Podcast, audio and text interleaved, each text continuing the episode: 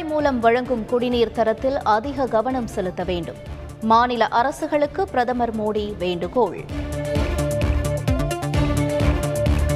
ஐம்பது லட்சம் இலக்கை எட்டிய மக்களை தேடி மருத்துவம் திட்டம். பயனாளியின் வீடு தேடி சென்று மருந்து பெட்டகத்தை வழங்கினார் முதலமைச்சர் மு ஸ்டாலின் குரூப் இரண்டு குரூப் இரண்டு ஏ போட்டித் தேர்வுகளுக்கான அறிவிக்கை வெளியீடு. இன்று முதல் மார்ச் இருபத்தி மூன்றாம் தேதி வரை இணையதளம் வழியாக விண்ணப்பிக்கலாம்.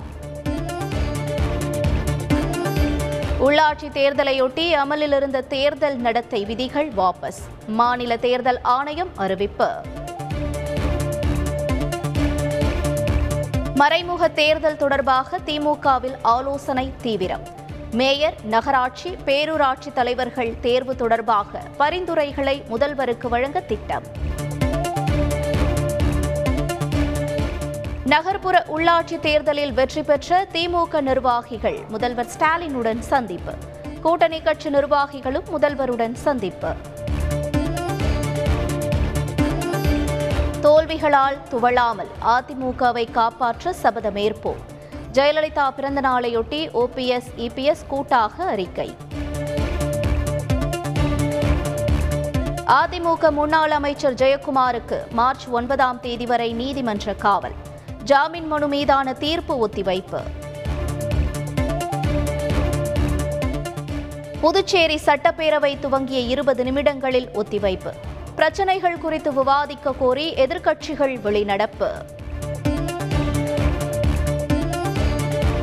தென்னிந்திய நடிகர் சங்கத்திற்கு இரண்டாயிரத்து பத்தொன்பதில் நடந்த தேர்தல் செல்லும். சென்னை உயர்நீதிமன்ற இரு நீதிபதிகள் அமர்வு தீர்ப்பு.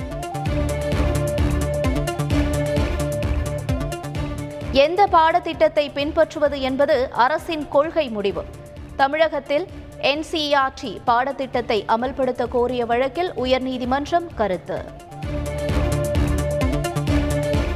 தனிநபர் நில பிரச்சினைகளில் அரசு ஏன் தலையிட வேண்டும்? நில அபகரிப்பு வழக்குகள் தொடர்பாக தமிழக அரசுக்கு உச்சநீதிமன்றம் கேள்வி. உத்தரப்பிரதேசத்தில் நான்காவது கட்ட தேர்தல் வாக்குப்பதிவு விறுவிறுப்பு. ஐம்பத்து ஒன்பது தொகுதிகளில் அறுநூற்று இருபத்தி நான்கு வேட்பாளர்கள் களம் காண்கின்றனர். உக்ரைனில் கிளர்ச்சியாளர்கள் வசிக்கும் பகுதிகளை தனி நாடாக அறிவித்தது ரஷ்யா. கிழக்கு உக்ரைனில் படைகளை குவிப்பதால் உலக நாடுகள் கண்டனம்.